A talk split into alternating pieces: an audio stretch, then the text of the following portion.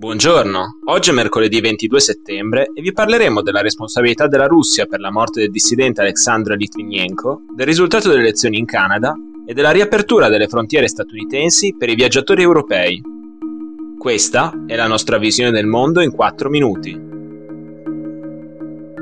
Ieri la Corte europea dei diritti dell'uomo di Strasburgo ha stabilito che la Russia è responsabile della morte del dissidente russo Alexandr Litvinenko, ex agente dell'FSB aveva ottenuto asilo politico dal governo britannico nel 2000. Nel 2006 è morto dopo 19 giorni di ricovero in un ospedale di Londra per i sintomi d'avvelenamento da polonio 210, una sostanza tossica radioattiva.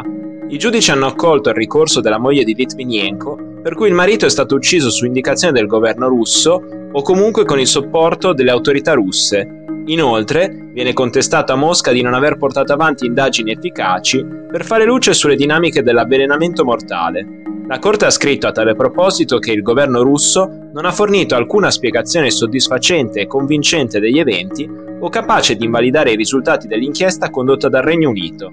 L'inchiesta in questione, pubblicata nel 2016, ha accusato due uomini russi, Andrei Lugvoi e Dmitry Kovtun, di aver avvelenato Litvinenko con la probabile approvazione del presidente russo Vladimir Putin. Il Cremlino ha sempre negato questa ricostruzione e ha bollato come infondata anche la decisione di ieri della Corte di Strasburgo.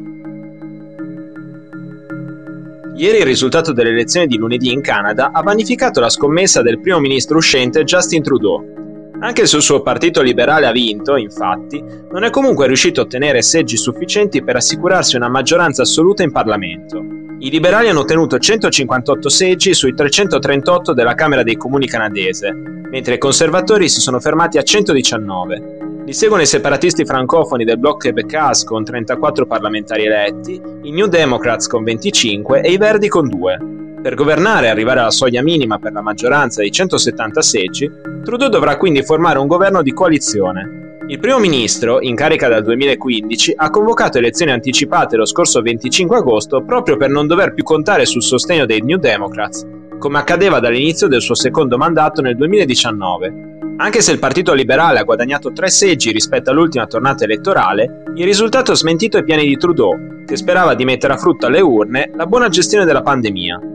Molti analisti hanno però fatto notare che questo non sarebbe bastato per essere premiati dai canadesi, tanto è vero che in termini assoluti i conservatori hanno ottenuto un numero maggiore di voti rispetto ai liberali.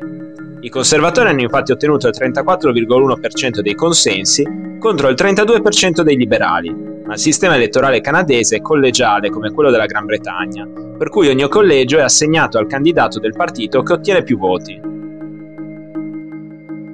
Gli Stati Uniti riapriranno i loro confini dopo la chiusura dovuta al Covid-19. Da novembre i viaggiatori di 33 paesi, tra cui gli Stati membri dell'Unione Europea, Gran Bretagna, Cina, Brasile, Iran, India e Sudafrica, potranno tornare a visitare liberamente gli Stati Uniti.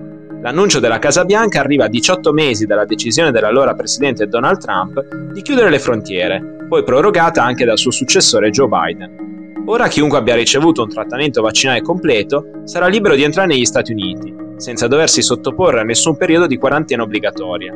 Oltre al certificato vaccinale bisognerà presentare prima dell'imbarco un risultato negativo di test effettuato entro tre giorni dall'arrivo.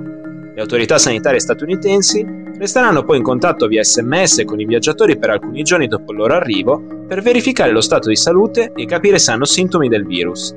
Le regole valgono per i viaggi aerei, ma non per quelli via terra.